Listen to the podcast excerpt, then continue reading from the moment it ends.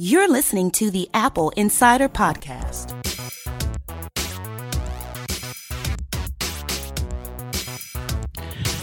Welcome to this, the seventy-fifth Diamond Jubilee episode of the Apple Insider Podcast. I'm your host, Victor Marks, and joining me is Apple Insider's editor-in-chief, Neil Hughes. Hey, Victor. How's it going? It's fantastic. How are you? I'm all right. That's kind of a letdown. You're brilliant. Always. I know it.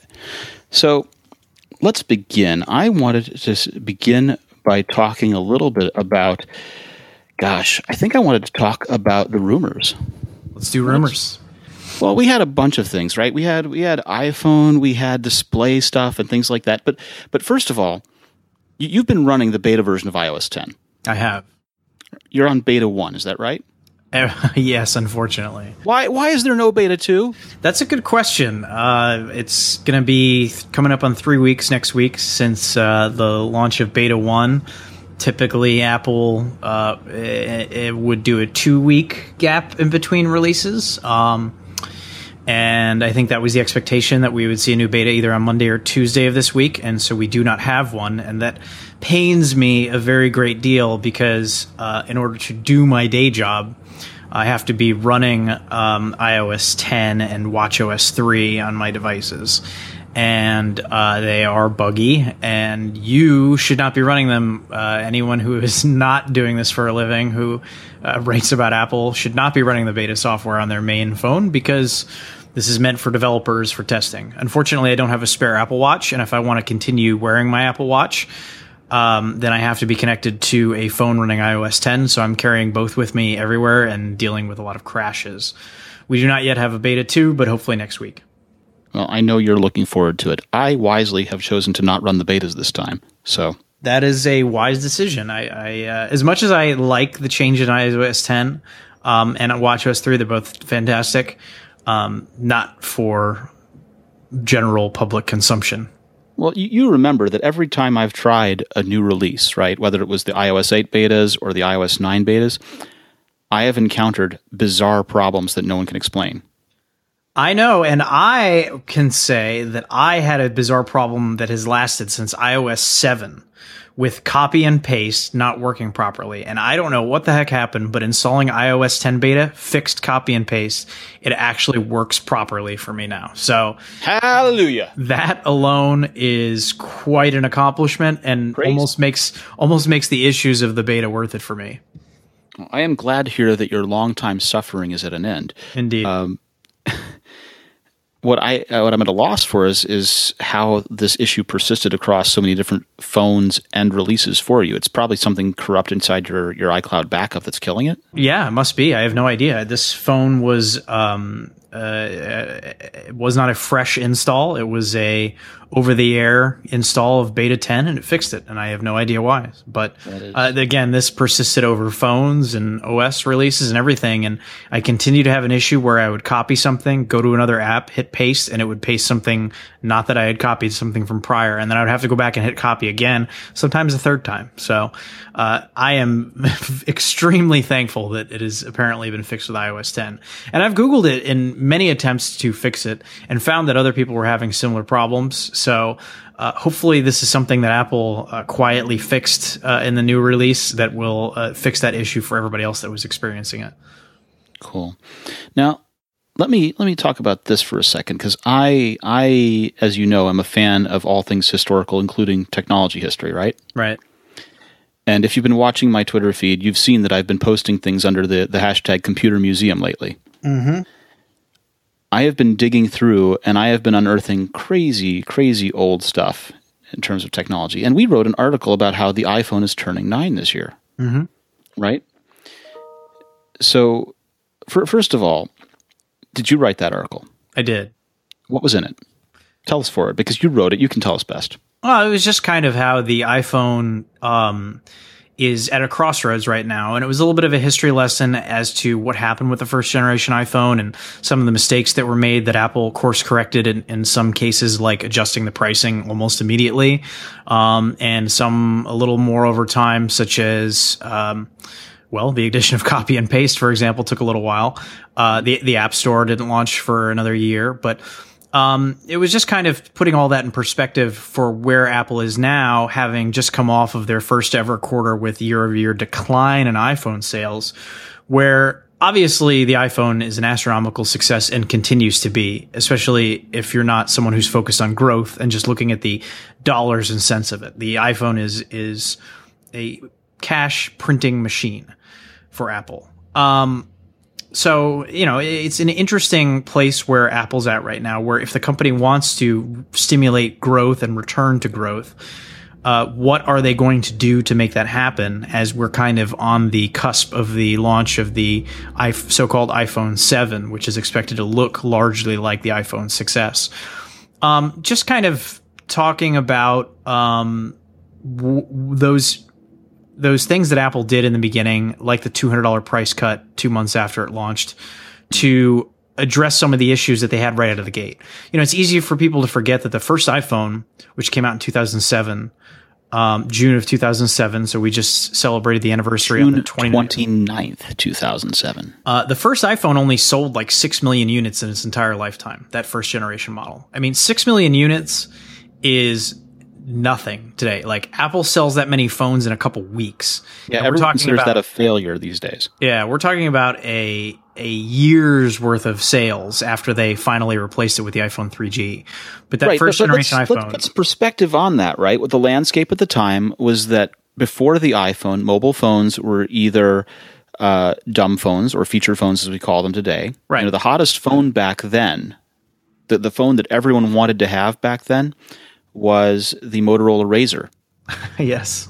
Which was a Which was at the top used, of the heap for years. I mean, it was well, not as quickly evolving of an industry back then as it is now, certainly. It's not exactly – I mean, there were definitely revolutions in terms of what you were able to do back then. Things like the uh, the Nokia Symbian S sixty series, where it was a, a smartphone platform, and you could totally run applications from the Nokia App Store on it. Or, or the Sony versions that were U I Q, which was similar. There, there were definitely smartphones out there, and I'm not even mentioning BlackBerry or uh, or Moto Q. But, but I mean, compare like think about uh, Windows Mobile two thousand two, two thousand three, mm-hmm. yeah, and then think about how little it had changed by two thousand seven when the iPhone came out. I mean, let's put it, it got this. color. I had a Windows. I had a. I had a Windows Mobile two thousand three device that was color. Um, yeah. It was a Dell Axum P D A. I remember. I remember um, that. And uh, that platform really did not evolve in that span from two thousand three when the O S shipped until like two thousand seven when the iPhone came out. Really was still looking the same. Was still a start button based interface, stylus based interface. I mean. So, and to put that in perspective, think about the iPhone. Here we are in two thousand sixteen. Think about four years ago what your iPhone was like. Wait, wait, wait. Just because I, I want to go back to Palm for a second, because Palm was the originator of a lot of this, right? Palm was the original pocket assistant. Palm was the the first stylus-based. And the whole Palm interface was predicated on copying um, Macintosh system right. six or seven, basically. But Windows Mobile was the market leader at that time. Well, so here's an interesting piece that I wanted to bring up is that if you remember in two thousand five, so Palm had this history, and, and our own Daniel Aaron Dilger wrote about this years ago at Roughly Drafted. The um, Palm had this history of being the hardware and software company and then selling off the software and being just the hardware right. and licensing the software back from the, the other company. And they did this off and on repeatedly. And and the benefit of doing it like this was that the software company could license the Palm O S out to Sony, Qualcomm, Kyocera, and others, and and therefore there would be more Palm O S devices. And the last time they did this exercise, Access bought the software, bought the O S, mm-hmm. and was giving them a hard time about doing it because Palm had bought a B O S and was going to run B O S. We were going to have our first true um, multi-threaded, multitasking smartphone via Palm running B O S. That future never came to be because Access said, if you do that, we will no longer license you the Palm O S. And by the way, we're going to stop licensing the Palm O S and you're going to have to pick up Linux from us. And it's going to be Access Linux on Palm. Mm-hmm. And so their answer was a, a screw me, screw you move where they said, we will license in Windows Mobile. And they sold half of the Palm Trios with Palm O S and the other half with Windows Mobile. Mm-hmm. And all of this was happening in January of two thousand seven. Yeah, I mean, don't forget that the best uh, phone O S you could get at that time was H T C Sense was doing their own uh, skin over Windows Mobile. Oh, the Diamond interface. Which was basically saying Windows Mobile is terrible. It's not finger-friendly. You need a stylus. It uses a start button. It's a nightmare.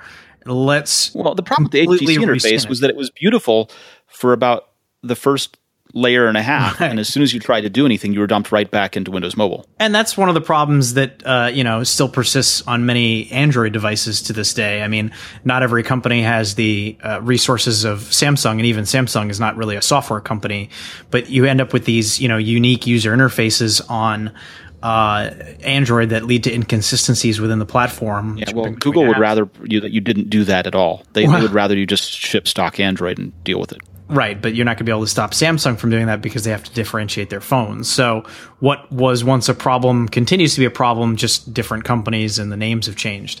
But um, yeah, you know, if you look back on that and how stagnant the smartphone industry was before the iPhone came in, it took a little while and certainly it, until the iPhone three G hit for things to really start to accelerate well, the way it, that they did. I don't think that was stagnant at all. There were a lot of interesting attempts at doing things, but they were all within a a... well-boundaried sort of uh, space, right? You know, there there were the Nokia S forty phones that were music players also.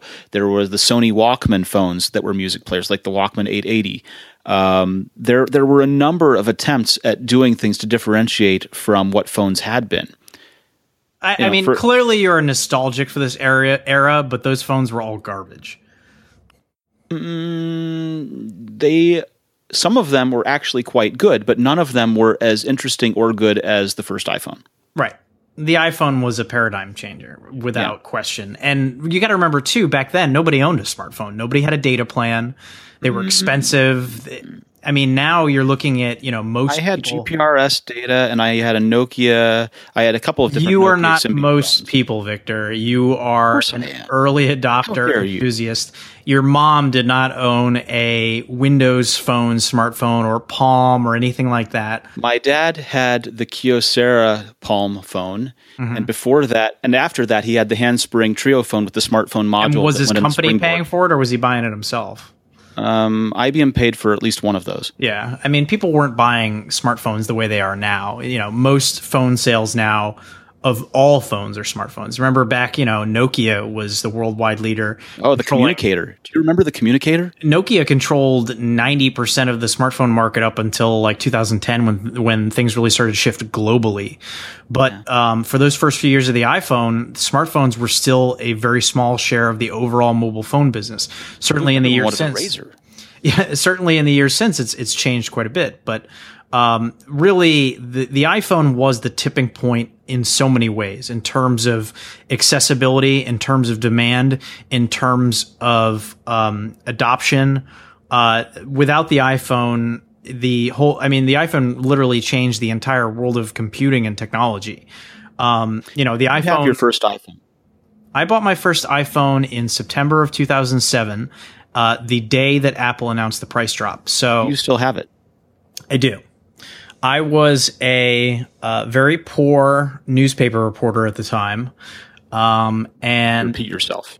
I um, they announced the price drop, and I was a T-Mobile customer at the time. So I might if uh, if if T-Mobile. So you had to jailbreak to be able to get it to work on T-Mobile. I had to go to an A T and T store because technically it was a subsidized phone. So there was a weird thing where A T and T wanted to set it up in the store because Apple wanted them to do it to make sure that everything was good.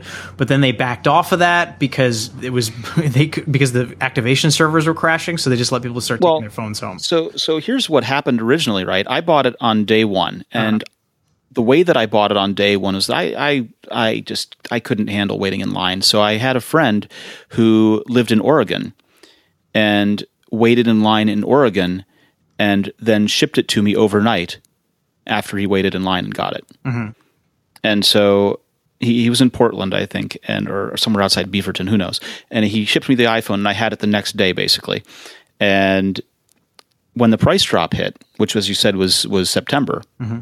I bought it in June. Price drop happened in September. They gave out uh, one hundred dollars gift cards, gift, card. gift cards to everyone. And those gift cards came in great useful for many, many users, because when it came time for the three G, people who had that gift card ready used it to go towards the purchase of the three G. Yeah, except you paid two hundred dollars more than the phone was worth two months later. So, uh, but you had it. You so they, to, when you, they you launched the, there was an eight gig model that sold for six hundred dollars, and there was a four gig model that sold for five hundred dollars. Uh, yes. Both of them um, launched on June twenty-ninth. In September, Apple cut the price by two hundred bucks and basically discontinued the four gig, sold the remaining inventory. That day that it was announced um, was also about the same same time that they had first jailbroken the iPhone. So I knew that I could run it on T-Mobile. I was not a A T and T customer, and since it was a subsidized phone, you technically had to be an A T and T customer to buy the phone. Well, it was SIM locked. I went into a A T and T store. They wanted to activate it. I told them that I was buying it for a gift for somebody and that they would bring it back. Um, so yes, I lied to the A T and T store. Somebody come get me. Um, and then uh, because I couldn't afford a data plan on a on a uh, on you know the, the prices well, that they had at that time, I had uh, the um, A T and T data plan you were going to get was the a, the unlimited data plan at that time. Well, it was which, expensive, and I couldn't afford yeah. it. So Mikey I still on, has his unlimited data plan, grandfathered from that time. I was on T-Mobile and I hacked it to run, and then I had um, a T-Mobile W A P, a W A P plan. Mm-hmm. Which basically allowed limited internet, but there was a jailbreak install that you could do. It wasn't uh, what it later became with like their own app store and stuff. Like you had to do everything kind of coded by hand with the uh, you know tutorials online. But yeah, Cydia uh, was not originally an app store; it became one. Right. So I had to hack it so that it would reroute all internet traffic through the single port that T-Mobile allowed. Because it turned out that T-Mobile at the time when they were selling these, it was like I think it was three dollars a month for data, uh, and it was slow as hell. But um, the, well, for, first of all, all data at that time was right. You were using they, G P R S, right? So they weren't checking the type of data that was going through. So you you would forward all data through a specific port, and then the phone worked. You could browse the web on the go. You could. Uh, the only thing you couldn't get when I did that was visual voicemail, but everything else. Uh, well, that's because T-Mobile didn't run visual voicemail servers at that time. Right. It was an A T and T exclusive. It required their servers and all that. But other than that, um, the phone worked great, and I kept it for until the iPhone four came out. So I stuck around with the O G iPhone for a long time. Um, and that was actually, I got the iPhone four because I just started working at Apple Insider. Um, and so that was the only reason that I had upgraded at that point was I kind of had to. Um, but prior to that, um, you know, just in terms of trying to save money and being a poor reporter at a newspaper, that was uh, that was how I scratched by. Nice. I had the the iPhone that I bought on day one, and um, I was at Macworld when it was announced. I was at Macworld again the, the year later when iOS two was announced. Now, early on, there was no app store, and maps were not turn by turn with, with the use of the G P S. They were sort of assisted G P S, and you you could step through the steps on the turns, but it wouldn't recognize where you were and adjust the turns for you at that time. Right. And there, like I said, there was no app store. You had the apps that were there, and you had the internet. You had Safari. Yep, and, and web apps. Web apps, and they were surprisingly capable. You could do a lot with them. You know, OpenGL let you do cool transforms where you could do animations to to flip cards kind of thing and, and really make the web app feel like a native app in a lot of ways. Right. It was really cool. And and the you know beauty of that is, okay, fine, you're using the network resource to pull it down, but it could store it in some cache on the phone, and that you always had the app up to date. You never had to worry about updates. You always had... You know, it was it was either available or it wasn't, and it was going to be great because there was no worry about viruses or other vulnerabilities. And you it was it was just its own thing. But we, you know, the the, the outcry and and the hackers and uh, people like Erica Sedun, who is a developer who used to work for uh, T U A W, the unofficial Apple weblog when it was a thing. Mm-hmm. Um, You know, she wrote about, along with people like Craig Hockenberry, who behind Icon Factory and Twitterific, they they wrote about how to unofficially write applications for the iPhone at that time. And people made really cool jailbroken applications before you could install, um, you know, app before there was an app store. Right, U- using the work laid down by Sadoun and, and Hockenberry. There was actually one app that was kind of mind-blowing at the time. It's funny to look back and be like, you know, who cares? Whoa. But um, one of the early demos for the Microsoft Surface, not the Surface that we know now, but... No, no, the coffee table. The coffee table, which was announced before the iPhone or around the same time. One of the demos they had was a series of photos laying on a table, and they were like kind of stacking them and resizing them and moving them around. And so someone made an app for the iPhone before there was an app store on Cydia that you could install. That was, you could take photos from your collection and move them around on the screen and resize them and put them in front of each other and stuff like that. And I remember showing that to people, and like it blew their mind because it was using multi-touch and there were all these items on the screen at once, and the screen was essentially just a blank canvas to do something with. And it's funny to look back and, and realize, you know, how, how silly that was. Today, that would be a technology demo, not an app. Right. But, uh, you know, at the time, that was like, you know, especially when you were thinking about Microsoft Surface and it was this giant table and all that stuff, like this was something in your pocket that was doing that exact same capability. It was it was really quite incredible. Well, so the the original BlackBerry quote was one of the founders of BlackBerry got an iPhone and took it apart, and his response was, "My God, they they they somehow shrunk down and shoved a Mac inside a phone," and and that was literally what we'd arrived at. Yeah, I still have my original iPhone. I yeah, still I have. Well. I still have, I think I have two iPhone three Gs hanging around right now, maybe three of them.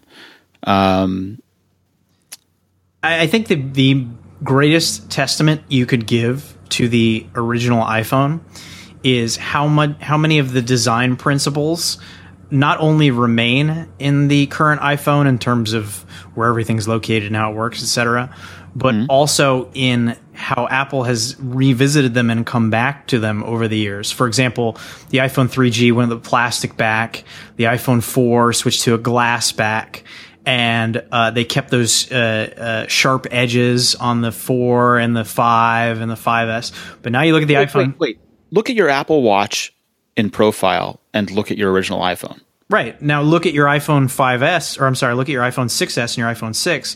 Metal back, curved edges, a very, very, very similar design to the first iPhone when you break it down in that way. Obviously not as thin and not as elegant. No, as but your Apple Watch is every bit as thick.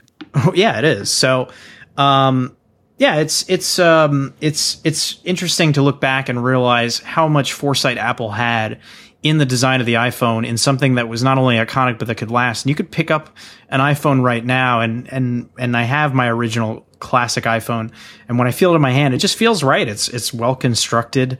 Um, yeah, it's thick, and uh, but I mean, honestly, if they sold a phone like that right now that had like a great camera and a thick battery that would last a couple days, I'd probably buy it. They've come a long way.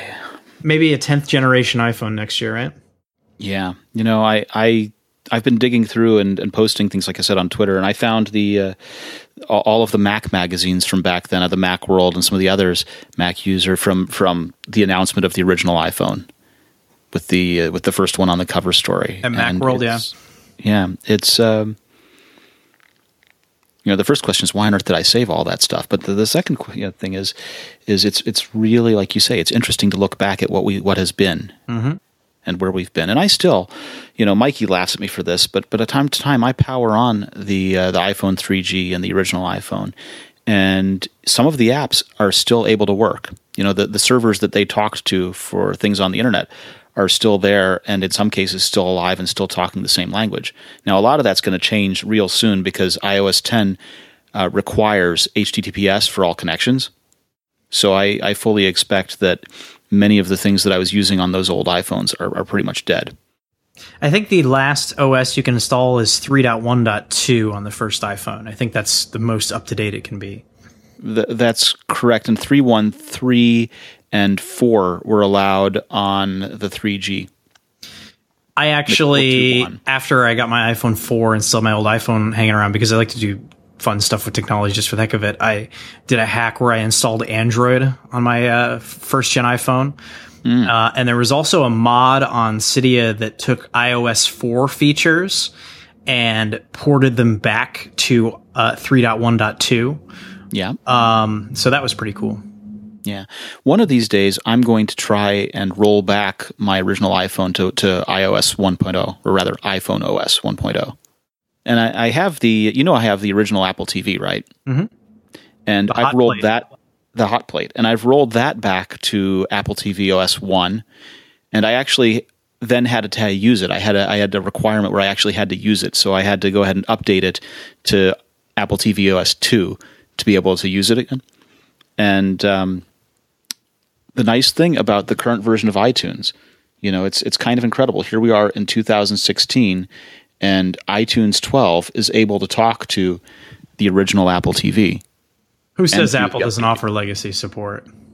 They totally offer legacy support. And it, it updated and it synchronized the movies that I had to have on it. So here's what I was doing. I, I know all of our listeners think I'm nuts and wish I would move on to something interesting. I promise I will. But I, I had a movie that had been edited in iMovie for an event. And there were a series of projectors on a wall pointing at different screens that had come down motorized. And I needed something that could run the movie reliably on demand. And I didn't want to use a laptop. Mm-hmm. Because laptops have a thousand things that can go wrong. Right. And so I couldn't do it with a modern Apple T V because the modern Apple T V, even though it has storage, doesn't really have a way to save movies to it locally that I could think of. Mm-hmm.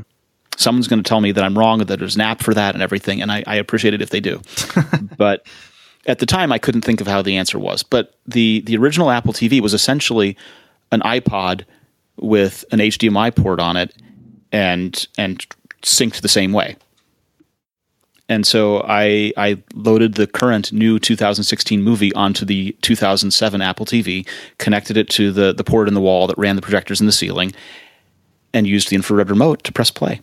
And it just worked, which is just what it should do. That's pretty cool. It was excellent. The event went off without a hitch. That's awesome.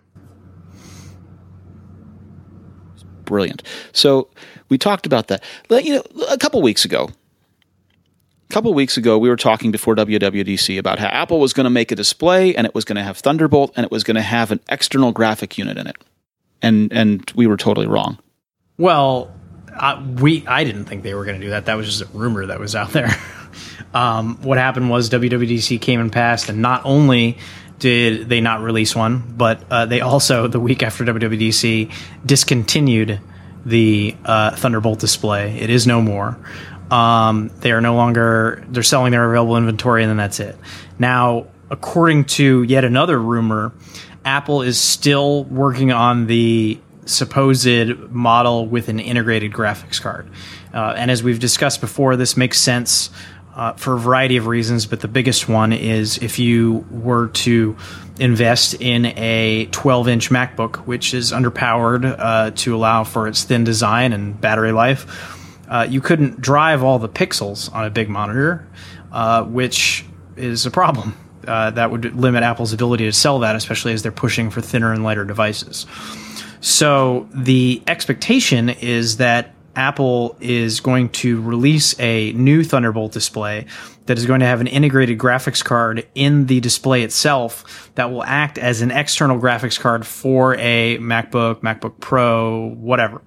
Uh, this is technically possible and has been done with Macs and is currently being done commercially on Windows P Cs, because the speed of Thunderbolt is fast enough that it actually has the bandwidth to allow a graphics card to work externally. Now, I wouldn't um, expect this external graphics card capability to be some sort of superpowered gaming rig. Uh, I think this is more about just driving the pixels on a Retina display uh, for a twenty-seven-inch Thunderbolt Retina display. I don't see this turning into, you know, some high-end GeForce G T X graphics card. You we're, know. we're not playing Crysis or Warcraft right. or whatever. You're not going to be buying this machine for Half-Life three if it ever comes out. So, oh, come on. I wish. Um, I I am uh, a former P C gamer, I guess is the way I would put it. I used to build recovering, Windows. recovering, if you will. I just don't have the space and the time, really. Building a Windows P C was a lot of fun for somebody like myself who's nerdy and likes working with gadgets, and I liked upgrading the components. And you know, it was it was a lot of time, and back then I had a lot of time on my hands. You know, and you're counting frame rates and uh, and checking temperatures and doing all that kind of stuff, and it was fun. Uh, but nowadays, if I want a game, I'm mostly playing games on my T V just because it's easier, because you just kind of plug it in and it works. Uh, so, so wait, why not Steambox? Uh, you know, I thought about it. I, I, I it, P C games with controllers are not something that, you know, uh, Valve has done a pretty good job with their big picture mode to try to address that. But there's still something about using a game console uh, where it's just designed for that so-called lean back experience with a controller. Um, that does not work as well on P C games. Now, having said that, if I could get a high-end graphics card and plug it into my Mac over uh, Thunderbolt, or buy a monitor with an integrated graphics card that was, you know, or or have something that was swappable, even potentially, I'd be all over that. Uh, I would, if I had to, you know, uh, God forbid, boot camp, uh, dual boot Windows on my Mac, and be able to play P C games that I currently cannot play that I'm missing out on because of, you know, being only Mac. But I just don't have the space to build a P C tower, and I don't really have the motivation to buy a um, a, a Steam box. Uh, you know, maybe if Half-Life three ever launches or something, I would do that. But I, what I am hoping is, because realistically, let's be honest, this Thunderbolt display with graphics card is not going to have a high-end graphics card. It'll be enough to push the pixels, which is fine. That's what Apple wants it for. What would be nice to see is if Apple uses its launch as an opportunity to allow third-party manufacturers to introduce their own Thunderbolt graphics cards to market for official support for O S ten, and not just some hack being put together as it is right now. And so if I, as somebody who maybe wants to push pixels, get some more power, not even for gaming, like just running Final Cut Pro and stuff like that, uh, to be able to take a small twelve inch MacBook and dock it and have it turn into a super powerful workstation at home, and then be able to take it on the go and have nice portability and well, battery life. Well, let's temper that a little bit, right? Super powerful in terms of the graphics card that would be attached to it. The processor can remain the processor inside. True. That is that is true, yes. Um, it, it doesn't magically become a Core i seven. No, but it would greatly enhance the ability of it to do things like edit video. Um, yes. The exporting the video is tends to be more more C P U intensive, so that would probably still be pretty slow. But uh, in terms of uh, you know um, transferring the video files and that sort of thing, and you could you could make that a much more efficient experience with Thunderbolt and docking it and turning it into something more powerful.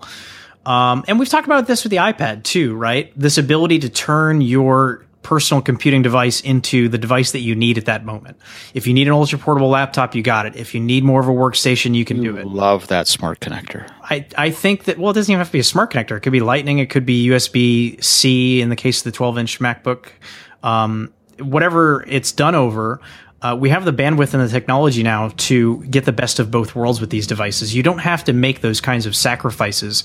You don't have to make those kinds of compromises. And so it would be nice to see if O S X offers some sort of official support for that with third-party manufacturers to allow me to maybe put a high-end uh, GeForce graphics card, connect to my Mac, and have it work.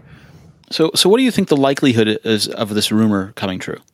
Uh, it came from John Pichkowski, uh, formerly of All Things D, now known as Recode. He's at BuzzFeed of all places now. Um, hey, he has hired where you get hired, man. He, he has a pretty good track record on this stuff. So I went from not thinking it was going to happen to thinking it's probably going to happen, and I'm excited. Um, even if it is not a high-end gaming thing and it just pushes the pixels, to have that option to be able to have a super portable laptop and then dock it with a gorgeous twenty-seven inch Retina display, that's awesome. Uh, you know, I mean, if you care at all about this kind of stuff, if, if technology excites you, that's really, really cool. So in the meantime, there is no Apple display. They're selling out whatever stock they have on hand, which, knowing that they manage stock well, is probably not much. Right. Can we talk about the best alternatives so that our dear listeners who are actually going out and buying monitors know what to get? Yeah, I mean, um, you have a lot of options out there. There's a lot of Um, four K and five K displays that you can get, um, and they're pretty reasonably priced. I mean, if you think about Apple's Thunderbolt display was like a thousand bucks. Right. So so a Dell UltraSharp twenty-seven inch, the uh, the U two seven one seven D Infinity Edge monitor is you get that uh, for five hundred bucks. Yeah, Amazon five ten. Yeah. I mean, that's half the price of a Thunderbolt display, and it's the same size at twenty-seven inches. So uh, and that's, you know, um, that's not a four K one though. That's a It's a what is it? It's it's twenty-five sixty by fourteen forty. Yeah, that's not four K. Okay, well let's keep going then. Yeah. The the there's a thirty-two inch. forty, I was going to go for the forty-three inch next. That's, yeah, that's pretty big though. We have a roundup on Apple Insider for people that are curious. There's an Asus thirty-two inch four K. That's four K. It's nine ninety. But it's nine ninety. Yeah. Still cheaper than a Thunderbolt display was. Okay. What about the L G, the ultra wide? I mean, if you really want a screen that wide, I, I wouldn't really be interested in something like that, but certainly that is an option. Well, it's a twenty-one to nine ratio, and the twenty-one to nine aspect ratio is a movie theater aspect ratio. Yeah, and it has two Thunderbolt two point oh ports on it, which is pretty awesome, and it has U S B three for quick charging too, so... And it's it's cheaper than the other. I mean, it's seven hundred eighty-seven dollars. Yeah, I mean, you got to remember the, the Thunderbolt display that Apple discontinued was not a Retina display. This was not the five K iMac display that Apple's been using for the last year. So, right. um, you know, the comparable uh, standard resolution displays like that Dell twenty-seven inch UltraSharp for five hundred bucks, it's a pretty good deal. It's comparable. I mean, it does not have the design of the Thunderbolt display, which is admittedly gorgeous, although thick by modern standards uh, and heavy, but a really nice, uh, nicely designed piece of equipment that Apple had. And hopefully, you know, when we get something later this year, it's along those same lines, uh, you know, thin and, and really great panel. I would imagine they'd use the same five K panel that's in the twenty-seven inch iMac. Let's, uh, we, we, we posted on our site a picture of a purported iPhone seven enclosure, mm-hmm. right? The case back. And the shot that we had that I saw showed the lightning port in the middle and speaker grill holes on one side and speaker grill holes on the other side of that lightning port. Yeah. What does it mean? What does it all mean? I mean, my guess is either one of the speaker grill holes on the left side serves as a ma- uh, mic or all of them serve as a mic, and it's just an aesthetic change. Um, I can't see a lot of benefit to uh, stereo sound on an iPhone. Uh, particularly on the bottom dude, of it when it's held in portrait mode. Dude, I want I want speakers in four corners on the phone, and I want it to be like the iPad Pro, but mini. I, I mean, I guess you could do that. I don't really see the point, but um, yeah, I I, uh, I I think that that's just an aesthetic change that they want to do. Uh, getting rid of the headphone jack, um, it just looks cleaner to have the same holes on each side of the lightning port. Uh, but I wouldn't read too much into it. You know, I, I had a friend ask me about it the other day and saying, what are they going to do with the space now that they got rid of the iPhone jack? And I'm like, I don't know, put another speaker there. And he's like, well, what's the point? Like it, the, the people that are focusing on that are missing the point. The, the additional speakers are not why they're getting rid of the headphone jack. They're getting rid of the headphone jack because? Because it's a legacy item that Apple wants to encourage the death of, and it allows for thinner phones.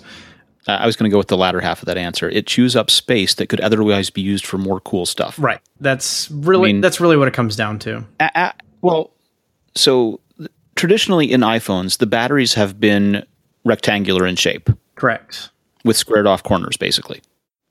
And we know that for the MacBook, they have been, and, and even for some of the MacBook Pros for a little while, they've they've been making their own battery cells that are layered in such a way that they take advantage of even the curved space so that there's there's really no room left for air. It's just battery. Right.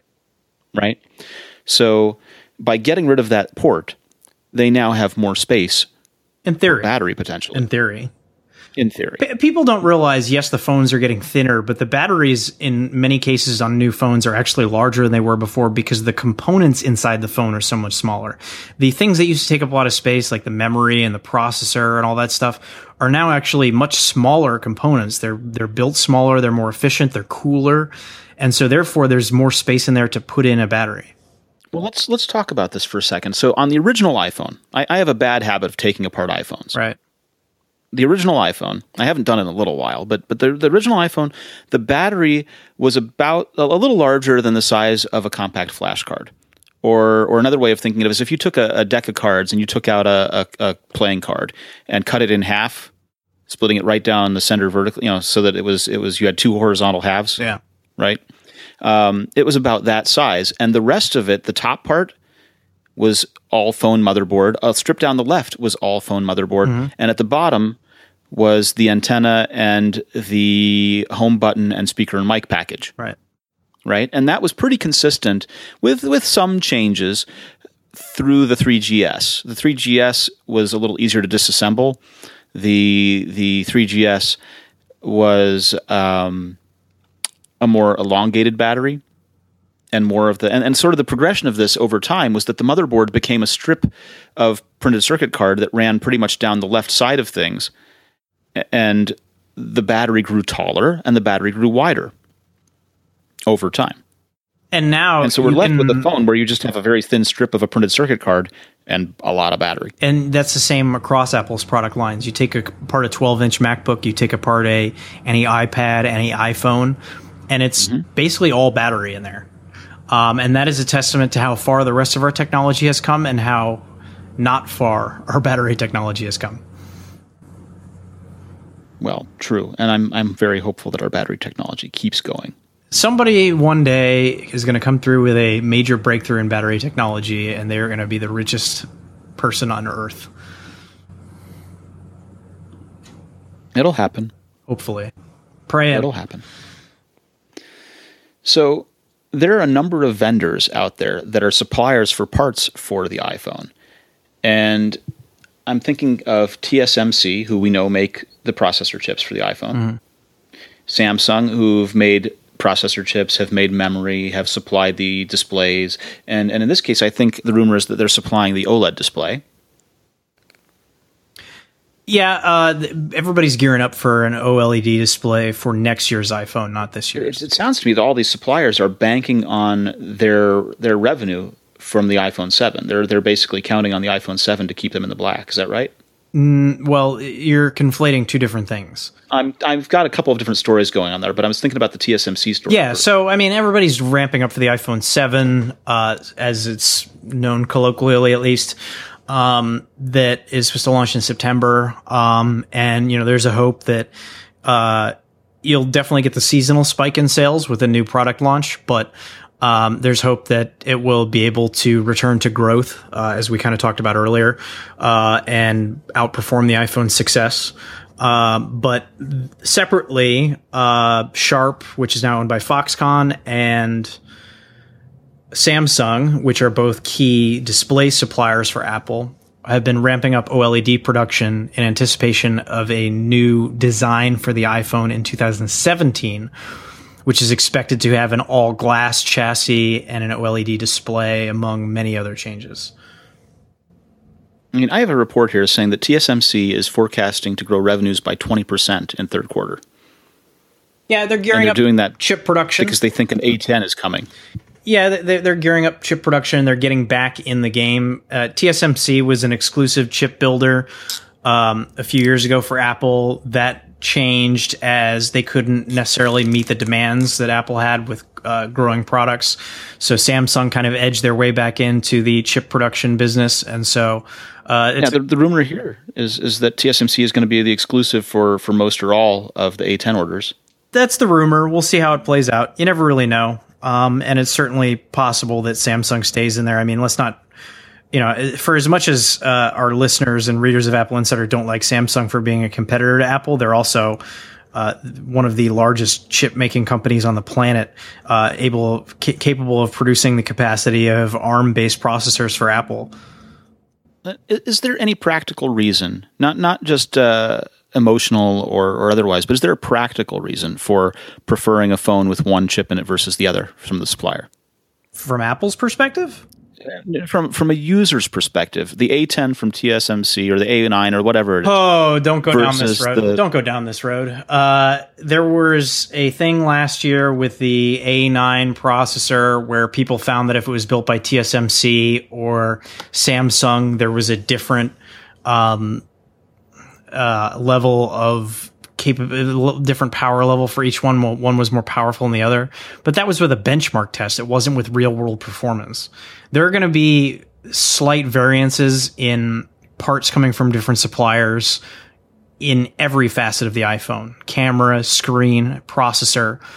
The overall experience is supposed to be nearly identical and seamless from phone to phone, depending on the user. Some people got really worked up over whether they had the T S M C chip or the Sam or the Samsung chip last year because of benchmark reports, but that was nonsense. In terms of actual real world performance, it's exactly the same. Thank you. Thank you. So we talked about Samsung gearing up OLED production. Is there anything we forgot to say about that? No. Uh, Samsung and Sharp are the ones gearing up. Okay. And uh, and Flexium? Yeah. I mean, suppliers are gearing up for the next iPhone that's seasonal. Supplier's going to supply. Mm-hmm. Um, what, what's what's what's going on with Spotify? I mean, do do you use Spotify first of all? I use Spotify's free uh, account because I prefer to buy my music. I don't rent it, so I'll sample something on Spotify, and then if I like the album, I'll either buy it on iTunes, or if I really like it, I'll, I'll buy it on vinyl and get a digital download code with it. Okay. Um, so we we ran a story that says that Spotify is bumping up against the App Store, that that they want to issue an update and that they're being told that they cannot update the app because it would compete with Apple Music. They want... Or at least that's what they said. Go, go into this. Unpack this for me a little bit. Nobody really knows what the app update has, but the presumption is that they're giving people a link to go to their website to sign up for Spotify so that they save three dollars. Apple takes a thirty percent cut of all sales on the App Store, including in-app purchases and subscriptions. That will soon change slightly, where if you have a subscription over a year long, then the Apple's cut will drop to fifteen percent. However, um, Spotify charges thirteen dollars uh, per month for new users who sign up through their app on the iPhone. And the reason for the higher price is solely because of Apple's thirty percent cut. If you were to go to Spotify's website or sign up through their app on the Mac or something like that, you would pay ten dollars a month instead of thirteen dollars. So they're raising a stink saying it's unfair that Apple takes a thirty percent cut of all subscriptions uh, through their app on the iPhone. Uh, they don't think Apple's policy is fair. So they claim that they tried to push through an update to their app the other day, and it was rejected by Apple because of their uh, rules for in-app purchases. So the only thing I can guess is they probably included a link to leave the app, go to the website, and save three bucks, which Apple does not allow. Um, they sent a letter to Apple. They leaked it to the press. They gave it to members of Congress. Um, they're raising a stink saying that Apple is engaged in anti-competitive practices uh, to keep Apple Music cheaper to sign up for than Spotify. Right. Now, this is not the first time that the App Store has has used this uh, reasoning that you cannot compete against a built-in app. It used to be that Apple did not allow you to charge less outside of the App Store. You had to have pricing parity so that, you know, you wouldn't be able to, for example, um, go through uh, the website and, you know, save money that way, or they they wanted to make sure that everything was priced the same, and then they would still get their thirty percent cut. They eventually backed off of that, and so now that's why you can see Spotify charging three dollars more on iPhone uh, than they do elsewhere. Right. I'm, I'm thinking back to the days where some of Google's apps were not updated for a long period of time because Apple was rejecting the the updates. Yeah. I'm thinking of that. I'm thinking of the VoIP apps, things like that. There was, there were some, yeah, some issues with Apple had policies about replicating the core functions of the phone. So they didn't like f- apps that made, allowed you to make calls. For example, they've softened, they've softened on pretty much all that stuff. The policies are not as arcane as they once were. Um, but I mean, there are still some issues, and you know, there's, there's different things. Like, for example, you can download the eBay app or the Amazon app and buy goods and services through those apps, and uh, not, and Apple doesn't take a thirty percent cut. Um, it's, it's, but if it's content being sold, then Apple takes thirty percent cut, and thirty percent cut of ongoing subscriptions is a little high. We've talked about that before. Uh, it's a little too much, and uh, certainly would think that, uh, Uh, Apple will hopefully revisit that again, because I think even fifteen percent is too much. What do you think the right number is? I don't think that they should have uh, a cut of sales in perpetuity, especially if uh, the service being provided is all hosted by, you know, Spotify or whoever. I mean, if you're paying for a Microsoft Office subscription, for example, and you buy it through iTunes, does Apple deserve to get a thirty percent cut of that? Uh, forever? It's it's a valid question. What do you think the counter argument is? Well, the counter argument is Apple has to maintain the servers, and they s- serve up a lot of apps that are free or freemium. And for them to maintain the quality of the App Store and the review process and all that costs money. There's upkeep, and they have to make money. So that's wh- where they're going to take their pound of flesh, so to speak. I understand where Apple's coming from. I just don't think an ongoing thirty percent cut or even a fifteen percent cut is fair when Apple at that point is not really involved in it at all. I, Wonder of Wonders, actually had a story this week that we published. Do you remember what it was? You talked about how we do this podcast. I talked about how we do this podcast. So this is this is the ultimate in, in navel gazing, I suppose. But um, the as our listeners know, and our, our welcome to, to remind me, we have had some hiccups in our quality over the year, and we've made a lot of progress towards getting better about that. And we the, the prog- process that we use right now is sort of multi-layered, right? It's multifaceted with a lot of different apps. We ha- we start by using Zencastr, or sometimes Skype, but today we, we opened up Zencastr and started Zencastr, and we've been using Zencastr's voice over I P to hold this call. Well, I should back up a step. What microphone are you using? I am using the iRig Studio. Right. And that's a mic that has a number of different connections. You can use it with Lightning. You can use it with uh, U S B. You're using it with U S B because Lightning audio isn't quite perfect for these kind of calls. Lightning audio does not work with VoIP or anything like that. It only works with recording apps, but not person-to-person calls because of iOS coding weirdness. It's annoying because I would love to do this podcast on my iPad Pro, um, because this is exactly the type of task that an iPad, I think, is great for, where I don't want a million things in my face. I want to be able to focus on what we're talking about. I want to be able to focus on the podcast and have all of my attention on it. And I think that's a great use for an iPad. Can't do it. And it's what's even stranger is that it used to function like this. It used to be possible to do Lightning audio. Skype used to work with Lightning audio, and then they released an update at some point last year where they switched to the iOS core audio recommendations that Apple has, uh, which defaults to um, either the built-in microphone, or if you plug in headphones to the headphone jack, it'll default to the microphone on the headphones that you plug in. But there, and it will also use a Bluetooth source. Yeah, but there is no way to do a... Uh, FaceTime audio call, for example, or a Skype call over Lightning. Although I have not tested with iOS ten yet. Maybe Apple fixed that, but I think that's more of a developer thing than an Apple thing at that point. But Apple's recommended course of action for uh, audio calls, uh, person-to-person, is to not use Lightning audio. So the reason I mention that is that the, the sound all begins with the microphone. And you know, you're using a nice microphone. I'm using a microphone. And, and it turns out my microphone is fairly affordable. My microphone cost fifty dollars on Amazon, and my travel mic that I take with me was twelve dollars. And then I get it into the computer using a mic interface from uh, Sentrance, which is a really nice mic interface. Uh, I'm very pleased with its sound. And, and one of the things that I do to compare mic interfaces is that I'll use the same microphone and make sure that I set my levels the same, using Audacity to monitor my levels. And just switching out the mic interfaces, I can tell which ones have different sounds to them, and whether or not they introduced more noise into the signal. So from there, we go into Zencastr. Now, Zencastr is currently a, a web application that runs in Firefox and Chrome. And I've I've asked and inquired, and I'm going to say it without having asked permission to say it, but he's he's looking into, it's on his roadmap to make it a mobile application so that it'll work in iOS Safari. Awesome. which would be brilliant.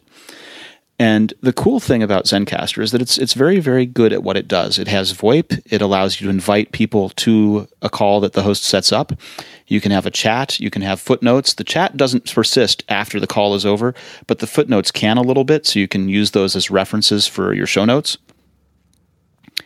And it saves the audio locally to H T M L five cache and then uploads it after the show is done recording, and then it will upload those files to Dropbox as well. The cool thing about it is that it has a post-processing feature that uses Auphonic. Auphonic is brilliant. Auphonic is a website, it's an iOS app, it's a standalone desktop app, it's a ton of things. In in all of those cases, it uses the same good post-production to make our levels the same. If my levels are different than Neil's and they're a little bit higher or a little bit lower, it adjusts them. Last week when we recorded, Neil, you told me after we were done that my levels were terrible, mm-hmm, right? Yeah. They were all wrong, weren't they? They were way too low, yeah. Yeah. You listened to the show, did you? Yes. How were they afterwards? Sounded fine. Auphonic works. It really does. And I have a lot of respect for for for George who uh, who writes it. And the, the the different applications are very different in terms of capability. The web app has the most amount of features in it. Um, it does things like taking text files that say where the chapters are and being able to put them into the the web and have it spit out a M P three that has chapter markers and it's suitable for Overcast. It's it's a huge Swiss Army knife tool for that stuff. It does everything. Uh, you can even use it to process the audio for movie files. If you have an M P four that you put into it, you'll get back a movie with good audio. It's it's incredible. The desktop app is a lot more limited. You feed it two multi-tracked files, you get back one file and adjusts it. It's it's very simple in that regard, but it works. The mobile app has a button on it that you can tap to to mark where the chapter markers need to go. So there are a number of different things going on there that make them all slightly different, but they're all both they're all very capable. They're wonderful. Now, one of the things that one of our readers commented on, our listeners commented on, it was that sometimes the amount of space between when I speak or Neil speaks is either too much or too little. And there are a number of different timing issues going on here. First of all, there's latency over the internet, right? How fast is your internet connection, Neil? Pretty fast, actually. I get about over fifty to sixty down and usually about fifteen to twenty up. Okay. I have three hundred fifty down and twenty-five to thirty up. That's pretty good. I do okay. And you know, someday I hope for that number to increase. But but right now, it's three hundred fifty down. So there's latency over the internet, even though we both have very good internet connections, because even though our down is good, our, our up is a fraction of that. So that's one part that plays into it. Uh, another part that plays into it is the timing. You know, all of this is done by chips that have clocks in them, and my MacBook Pro's clock is not exactly the same as the MacBook as the clock inside Neil's MacBook Pro. And so those timings can get out of sync. And another thing that, that ha- takes place is when I adjust. You know, oh, it's also the VoIP connection, because just the, the nature of the VoIP connection is such that we could be overlapping by a little bit if we're not careful. But knowing that we leave pauses between some of these things, I go ahead and take it to an application called Ferrite. And Ferrite is brilliant. Ferrite was written by a fellow in England, and it's wonderful. And one of the features that I I asked him about, he was already working on. And that is the ability to tighten. One of the things that, that he does is that he allows you to detect silence and then strip the silence out. But when I did that using Ferrite early on, it left all these gaps where the silence had been. And so I asked him, how can I compact all of that? And he said, well, there's a feature called Tighten. And Tighten tightens up the audio file by, by getting rid of those silences. And it allows you to adjust how much or how little silence you leave in. And, uh, and it works great, except that sometimes I'm not as sensitive with those those adjustments as I should be, either taking out too much and we're speaking one after the other, stepping on each other's sentences, or by leaving too much gaps in. So I, I apologize, dear listeners, that's something I'm working on, but that's where that comes from, is my adjustment, not the tools. The tools are wondrous. And after Ferrite, I take it to uh, to SoundCloud and publish. So I go through, what, four different applications: Zencastr, Auphonic, Ferrite. Oh, and I left out the one. Sometimes we get requests for chapter markers, Overcast, some of the other their podcatcher apps that people listen through. use chapter markers. And so sometimes it's it's when it's easy for me to to figure out where the chapters should go, I will open up an application by another fellow. Um, I think his name is Thomas Pembroke or Thomas Pritchard. Thomas Pritchard, forgive me. Um, wrote Podcast Chapters, which is in the Mac App Store, and is very well laid out. And I, I put the audio file in that. I press Command N each time there's a new chapter, and you know the, the this result is that I have to listen to the podcast again. I end up listening to the podcast during the course of this, uh, generally two times, maybe three. I'm sorry for the whole production, and. Um, And and the the one of the nice things about Podcast Chapters is besides how what else it does as well, it allows you to speed up the playback. So I can listen at one and a half times or two times and be able to pick out where the chapters go just a little bit faster. And then I take it to SoundCloud and publish. And and we we've arrived at this because early on, as you know, the, the quality wasn't what I really wanted it to be. It wasn't representative of what you can do here. And trying to just get the sound quality up goes a long way towards helping you hear the ideas we're talking about. And that's how the sausage gets made. Thanks for indulging me. Speaking of sausage and and stuff like that and, and, and the nitty-gritty and getting stuff to work, you were trying to work through a GitHub project recently. So I wasted a few hours this week. I have finally gotten to a point where smart home accessories are cheap enough and prevalent enough um, and advanced enough that it seems like I can go beyond my Hue bulbs and maybe dig a little deeper um, and get the smart home of my dreams. I'm about to move to a new place, and so I'm kind of planning out um, what I want to do there and, and how I want to uh, implement things and, and, and that sort of stuff. Um, and HomeKit is growing, and what it does uh, is growing. Uh, and the accessories that connect to it, the number of those are growing, but it's still not quite there yet. So, so, so wait, let me stop you right there. What's your ideal smart home? What is the smart home of your dreams? Well, I want to be able to control the things that I have in my house that I would want to not only be able to control while uh, in the house, but also away from it. So logical things, air conditioning, um, controlling the television would be fantastic. I don't know what channel anything is. I got eight hundred frickin' channels. I don't know. You know, I don't know where C N B C is if I want to watch it. And if I try to tell my Xbox to change it to C N B C, it puts on C M T, Country Music Television. So so that's a voice reco problem. Well, that's just an Xbox One problem because it's a piece of crap. I want to be able to get to a point where I can have a scene. Like right now I have a scene. There are two Hue bulbs. I have a projector in my current apartment. And I have two Hue bulbs that turn off with the, the scene of watch T V. And it allows the projector to be seen adequately. What I would like to have is, say, watch T V and have it turn on all the necessary devices, the projector, the Xbox, the cable box, et cetera. Turn off the lights, everything else. And then I should be able to say, watch this channel. And then some connected device would be able to automatically change the channel, and everything would work with my voice, and I wouldn't have to use a remote and flip through the guide because I'm not a channel flipper. I just don't like doing that. So I want to get to that point. And there is a service, uh, it's a GitHub project uh, called Homebridge that allows you to take connected devices that are not necessarily HomeKit compliant and control them with Siri on your phone. Uh, I wasted about three hours yesterday on it, and I say wasted because I didn't get anything to work, unfortunately. But um, I'm going to continue to dig at it. If anybody who's listening has an experience with Homebridge and might be able to help me out, it would be much appreciated. Um, but I wanted to just test it out. You can run it in two ways. You can run it in uh, O S ten on your Mac and have that act as a server for Homebridge, and your Mac needs to be on. Or what I would eventually like to do is you can do it on a Raspberry Pi and just have that sitting somewhere in your house and always connecting. So it acts as a server for Homebridge, connects to your Wi-Fi network, allows you to use your iPhone or whatever other device to use Siri to control things. Um, the, the truth, the truth is that this is really a Node.js kind of software. Yes. And It, it runs on a number of things. It runs on a free N A S. It runs on Windows. It runs on O S ten. It runs on Raspberry Pi. It runs on a bunch of things. I'm thinking about running this on my router. That would be cool. You know, if you have a Synology router or a Synology N A S, for example, clearly you're able to run things on those. They have their own app store. They're, it's I'm, very I'm hacked together. And the more you try to do with it, from what I've read, the more likely it is to break, with as it is with any hack project. You install plugins for the devices that you want to control. So the one that I was trying to test out um, before I get a little more advanced in this, and I couldn't get it to work, unfortunately, was a uh, Siri HomeKit plugin for iTunes on my Mac.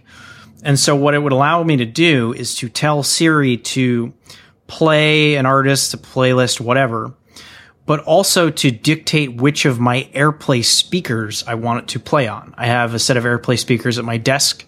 I have a set in the kitchen. I have some in the bedroom. And then I have a Denon receiver uh, that is Denon. Denon. I don't know how to pronounce it. Anyhow, a Denon receiver in my living area with the with the projector that also is an AirPlay compliant device. Now, it would be really nice to be able to tell my phone to play an artist on a certain speaker, but Siri and HomeKit don't have that level of control, and that is where Homebridge comes in. So Homebridge has plugins for things like iTunes. It has a plugin for my Denon receiver because it's a Wi-Fi connected receiver, so it'll turn it on. Um, it has a plugin to turn on an Xbox One uh, over I P. Um, it has plugins to control all kinds of devices and can also bridge smart home platforms between each other. So, for example, uh, you could, in theory, use uh, your iPhone and Siri to control a Logitech Harmony Hub, which is an infrared blaster, which then controls a number of devices like, for example, the things I was talking about controlling: projector, uh, Xbox, cable box, et cetera. Um, that is potentially bridging the gap and creating scenes and adding devices to HomeKit that normally would not operate with HomeKit. Because as it stands right now, there is no HomeKit protocol for infrared blaster, television, that sort of stuff. So that's the kind of smart home controls that I really want, because especially when you have a complex home theater setup, right? It's just a nightmare to get everything working, to get it all turned to the right input and on and all that kind of stuff. And there's a bunch of remotes and you're just flipping. That's right. All, all the stuff that Harmony's known for. That is the kind of, of thing that I would really like to see simplified with voice, where I can just tell my T V to turn it to a certain channel or whatever. But then there's also, you know, like remote control of things like, um, Uh, your, your temperature. Uh, that's another area where I have an issue, because apparently nobody makes a window-mounted HomeKit air conditioner. So my options yeah. there are either to use a smart plug, which would turn the air conditioner on and off, but that doesn't give me any ability to set the temperature or anything like that. I could basically just tell it to turn the A C on or off when I leave my apartment or whatever. Um, or, you know, I don't know what my other options would be to make it work. Maybe Homebridge could find some sort of way, if there's a Wi-Fi connected A C unit, that it would work with. Maybe there's a plug-in for it or something. But that's the kind of stuff that I want to be able to do as I envision my dream smartphone home. Yeah, you won't like it, but there are plugins for Tado. See, I couldn't get that to work properly, especially with the A C unit I had at my old apartment, where it would have to go through like thirty degrees of temperature to get to the right one. So just go beep, beep, beep, beep. It was awful. Um, so Tado does make a smart A C control infrared blaster. Uh, and they've said that they have HomeKit compatibility coming, but a lot of products have advertised HomeKit compatibility and don't have it. Like the Chinese brand Haier, uh, H A I E R. Am I pronouncing that one right? You are. Uh, they announced in September of two thousand fifteen a uh, HomeKit connected window mounted A C unit, and it has yet to ship from everything that I can find. If you Google it, the only thing you can really find is a press release about it. So, you know, I don't know when these products are coming. Uh, at W W D C a couple weeks ago, Apple had a long list of companies that are making HomeKit products, and Haier was among those up there. So um, I'm just looking at that that image again. Yeah, they're on the right and side. Tado's on that image, by the way. Yeah. Tado's on there, Haier's on there. These are companies that pledge support but have yet, yet to ship anything. So I know D-Link is planning on uh, set, shipping out an updated version of their camera that will be HomeKit compatible. Mm-hmm. Um, and who's the other camera company? They have one coming as well. Well, we know that First Alert's camera will be on that list, and we know that the August camera for their doorbell. And I think the Canary as well is... Uh, Canary's on the list, yes, which is awesome. Yeah, so, you know, it, it's coming, but... For example, I'm going to be in the next couple of months in the market to buy a window-mounted A C unit for my new place, and I really want to get something that I can control with HomeKit so I can have the temperature go up a little bit when I leave, save some electricity, uh, be able to turn it down before I get home. So when I get home, it's nice and cool in my place, uh, you know, that sort of stuff. And we're not there yet. There are some hacks. You know, I could use some smart plugs. I could do some things here and there to kind of act as a, as a interim for it. But Homebridge is one of those things that I'm really excited about and hoping to get working specifically for controlling my home theater. Well, Homebridge, let's be clear, is a patch for you until official support is provided, right? Right, and I don't know that Apple's in a rush to ever provide official support for uh, home theater. Well, no, but if Logitech, just for example, wanted to. But are there the could. proper uh, calls within HomeKit that Apple allows? Because um, don't forget, they had to expand the abilities of the A P I with i O S ten to add things like doorbell cameras and... Uh, cameras were not in the original plan, uh, so what... So uh, originally, the original spec was that you had you had door locks, fans, garage door openers, lights, outlets, thermostats, and and now cameras, right? Uh, and you get to define the Apple defined characteristic types are are brightness, door state, locked or unlocked, temperature, lock state, you know, locked or unlocked kind of thing, uh, or door state was open close, power state on off, rotation speed, which speed direction of rotation. Uh, the target door state, the target state of these kinds of things, and the target temperature, mm-hmm. right? And and that's covers a decent amount of stuff, but as you say, it doesn't cover home theater. But what I forget is is those are the Apple-defined service types and states. The the question is, can you define your own in your own application to augment that? Well, like for example, uh, the Elgato Eve Room is yes. a product that does things that HomeKit doesn't necessarily allow for. Like, for example, it can tell the quality of the air. Uh, I'm opening my Eve app right now. Right. Now, there's a number of problems with that device. Uh, number one, it connects over Bluetooth to your phone, so you have to kind of be within range of it and stuff like that.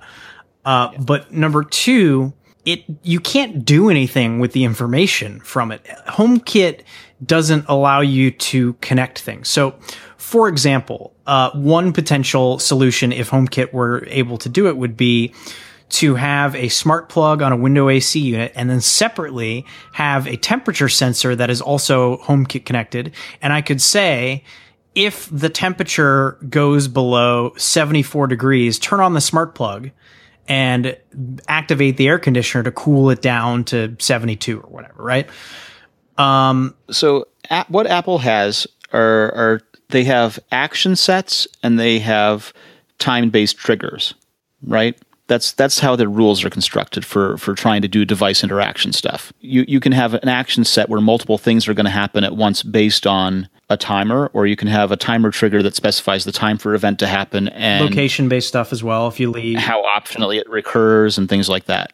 But they don't have uh, device chaining kind of things the way if this then that does, for example. And there's a delay with if this then that of about fifteen minutes. So for things like if you want to keep your temperature regulated in your apartment and save energy, and you don't necessarily have a smart device for it, uh, then HomeKit is not the solution for that. And if this then that won't be as responsive as you want.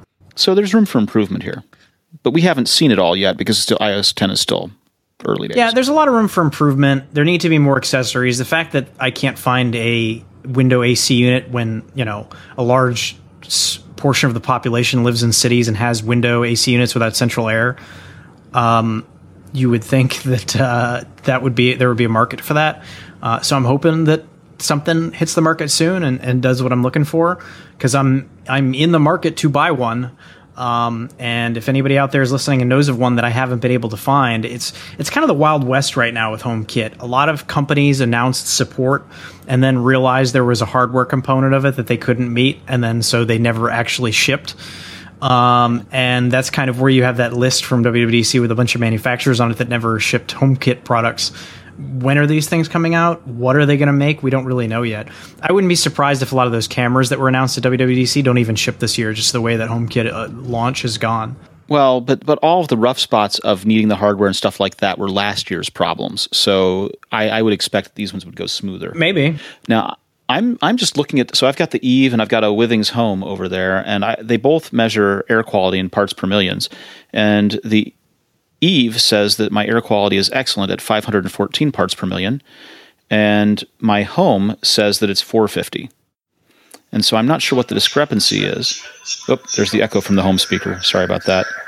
It's got a microphone on it, and so it's picking me up speaking and, and then playing it back through the iPhone. I apologize. But it's interesting to me that these things pick up different readings like that when they're in the same room. Um, the Withings Home product is not HomeKit because, of course, HomeKit didn't have cameras until now. But the the Eve stuff is. Now, Bluetooth, like you said, is is an interesting choice. And I would venture to say, this is my opinion, that Apple's support of Bluetooth in HomeKit is not where their attention is. Their attention is on things that are Wi-Fi or things that use a bridge to talk to Ethernet. Right. Um, and that they have Bluetooth in the spec, but that they really didn't didn't give it the love that we think of right. Apple giving things. Um, all of Elgato's products are Bluetooth HomeKit in this path. Uh, some of the other people doing similar products, not the same products, but some of them similar, are are using Bluetooth and Wi-Fi in the same product. And that can make a difference just in terms of connectivity between, you know, all of the devices. Right. But the Bluetooth stuff does work, and the, you know, it does follow the spec. I have the Apple T V four and am able to see what the Eve is reading when I'm outside the home by virtue of the Bluetooth in the Eve talking to the Apple T V. Right. Yeah, the groundwork's there for a lot of this stuff. It's just not as I'm as I'm looking to invest in it more seriously beyond the light bulbs that I have. Um, it's coming up short, and you just want Logitech to get on the stick. Well, I'd like to be able to control my home theater, but I want to be able to control my A C, and, and we're not there yet. The products that I've tested just aren't really that good, that reliable, or they just aren't HomeKit compatible. And I want to be able to, especially with i O S ten and the Home app and integration into Control Center. I mean, I want to be able to just hit a button on there that says watch T V. And, you know, if I have a screen for my projector that's on a motor, it comes down, the projector turns on, the cable box turns on, the lights go up. Yep, the action set. Why not? I mean, that that's so many things to do at once, but that's a task that you would do regularly. That's really where smart home excels. It's like it's like when voice dictation and Siri first came out. Siri was great f- for complex tasks like saying, you know, create a reminder to tell me tomorrow at ten o'clock to empty the dishwasher or something like that, right? I mean, that's something that right. If you were to do that, you would have to open your phone, open the Reminders app, create a new reminder, put ten o'clock, type in empty the dishwasher, save it. I mean, it's such a complex thing with so many steps that that voice command saves you so much time. There are other examples where it doesn't necessarily save you time and voice commands don't really make a lot of sense. But, you know, for stuff like smart homes where you have multiple actions at once for scenes where you can say good night and it turns off all your lights, for example, or you come home and things just automatically turn on without having to talk to it, location-based stuff. That's where the future of smart home is, and, and that's where it needs to be going. It needs to ex- greatly expand the number of connected devices beyond light bulbs and shades and air quality measure things. Well, and and the I, I think back to when we talked with Carly Noblock um, of Home Garden Television and her own blog, uh, Carly K. You know, she she said that the future of this is all of these things making stuff more convenient for right. you, right? That's that's what it comes down to. Is is the shades matter if you're sitting at the kitchen table and blinded by the sun at noon, right? right? But if you don't have that problem, then it's not a solution you need. So it's it's about having enough of the the equipment out there to make all of these things come together to make your life, Neil Hughes, more convenient. One day, I'm I'm holding out hope. I'm hope I'm hoping soon because I'm gonna have to buy stuff soon for my new place. I want to see pictures of the new place. This has been the Diamond Jubilee episode of the Apple Insider Podcast. I'm your host, Victor. Neil, where can people find you on the internet? Well, if you want to read what I have to write, it's at Apple Insider. Dot com, and you can find me on Twitter at This Is Neil, N E I L. And if you have any HomeKit recommendations or advice on how to set up Homebridge, I am all ears. I'm, I'm Victor. I'm at VMarks on Twitter. This has been another episode of the Apple Insider Podcast. And if Neil cuts playing cards in half to figure out the size of the original iPhone battery, we'll all hear about it next week on the Apple Insider Podcast.